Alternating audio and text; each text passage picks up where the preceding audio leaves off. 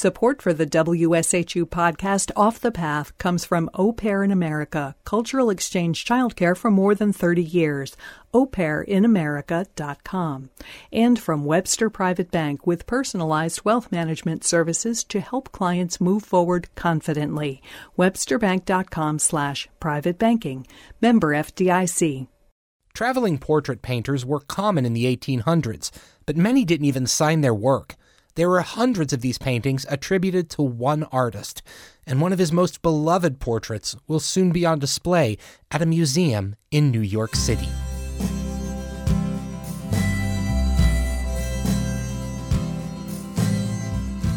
I'm Davis Dunavin. This is Off the Path from WSHU Public Radio. The American Folk Art Museum in Manhattan keeps its collection of artwork at a storage area and gallery space in Queens. One painting that's about to go on display is a portrait of a young girl from the 1830s. She is just gorgeous. I think she's been referred to previously as heartbreakingly lovely. Curator Emelie Gevalt has the painting propped up on a desk for me to see. We're standing in front of really one of the most important icons of American folk art. It's called Girl in Red Dress with Cat and Dog. The girl is holding a white cat, and a dog sits at her feet. Her red dress looks way too big for her.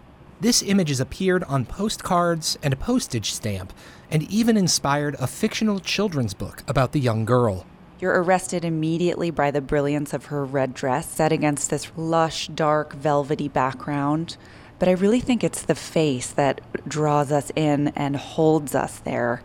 The tenderness of her expression, these big, beautiful eyes looking out at you with this sense of innocence and openness, and her little half smile. You really can't look away once you're captivated by her gaze. Girl in Red Dress with Cat and Dog was painted by the artist Ammi Phillips. He began his career moving from town to town in western Massachusetts, Connecticut, and New York's Hudson Valley, placing ads in local papers or posting notices in taverns. He was an itinerant portrait painter, often known then as a limner. Ultimately, the word limner comes from the same root as illuminate, and it was once used to refer to medieval manuscript painters. But in the 18th century American colonies, it became a term to refer especially to portraitists. Curator Emelie Gevalt says many people saw painting a portrait like painting a sign or house. Limners weren't seen as creative types.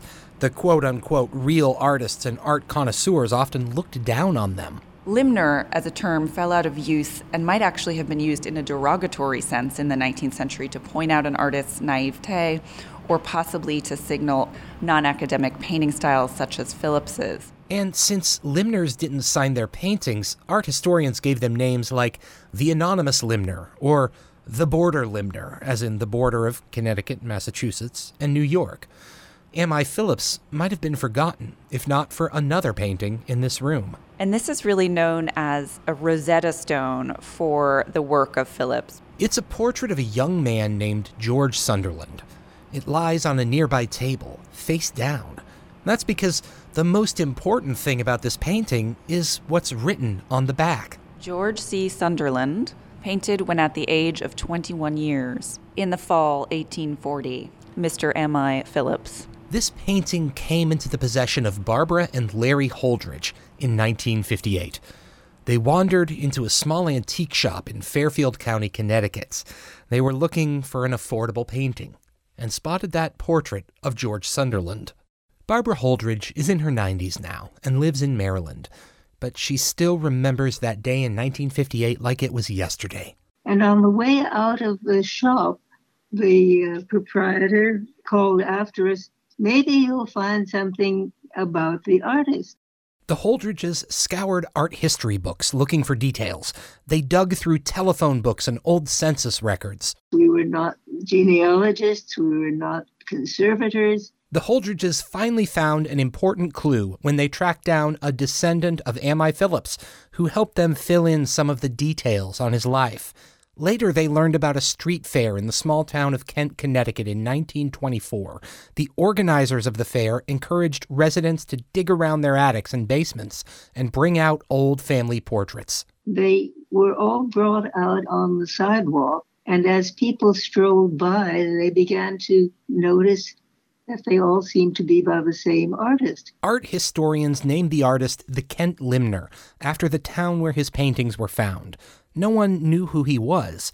And then, almost 40 years later, Barbara Holdridge is flipping through books of paintings thought to be done by the Kent Limner and other unknown painters.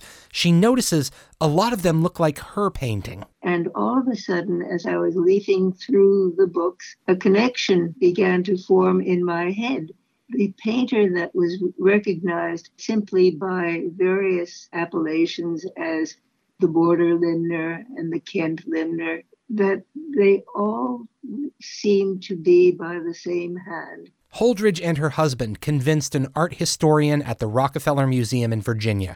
Her name was Mary Black. And we sat in the stacks at the Rockefeller Museum for hours. And we went at it until Mary had to agree because of one thing the jewelry and the book.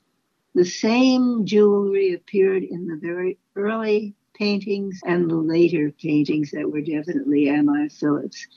And the same book appeared several times. With the help of art historian Mary Black, curators and conservators now paid attention.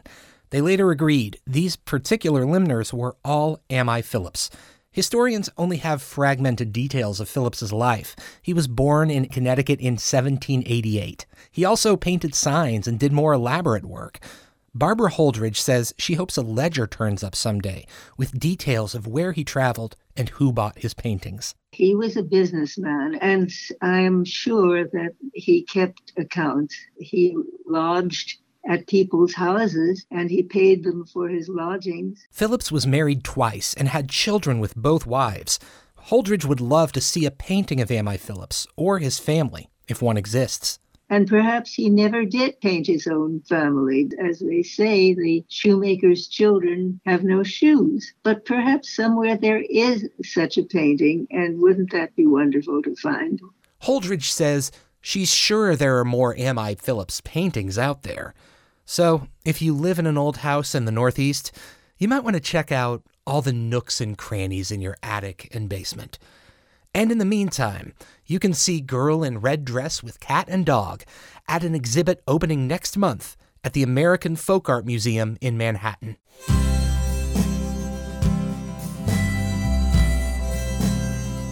This is Off the Path from WSHU Public Radio.